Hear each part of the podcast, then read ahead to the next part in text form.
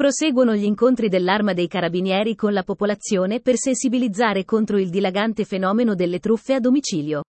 Venerdì, a Oggebbio, il comandante della stazione dell'Arma ha incontrato nella sala consiliare del comune gli over 60.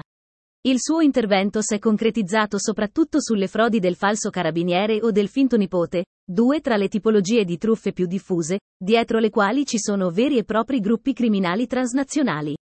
Un telefonista contatta sull'utenza fissa la vittima, spacciandosi per un appartenente alle forze dell'ordine che dà notizia dell'arresto di un congiunto successivo a un incidente d'auto, per il quale occorre pagare la cauzione, che un complice viene a domicilio a ritirare in contanti.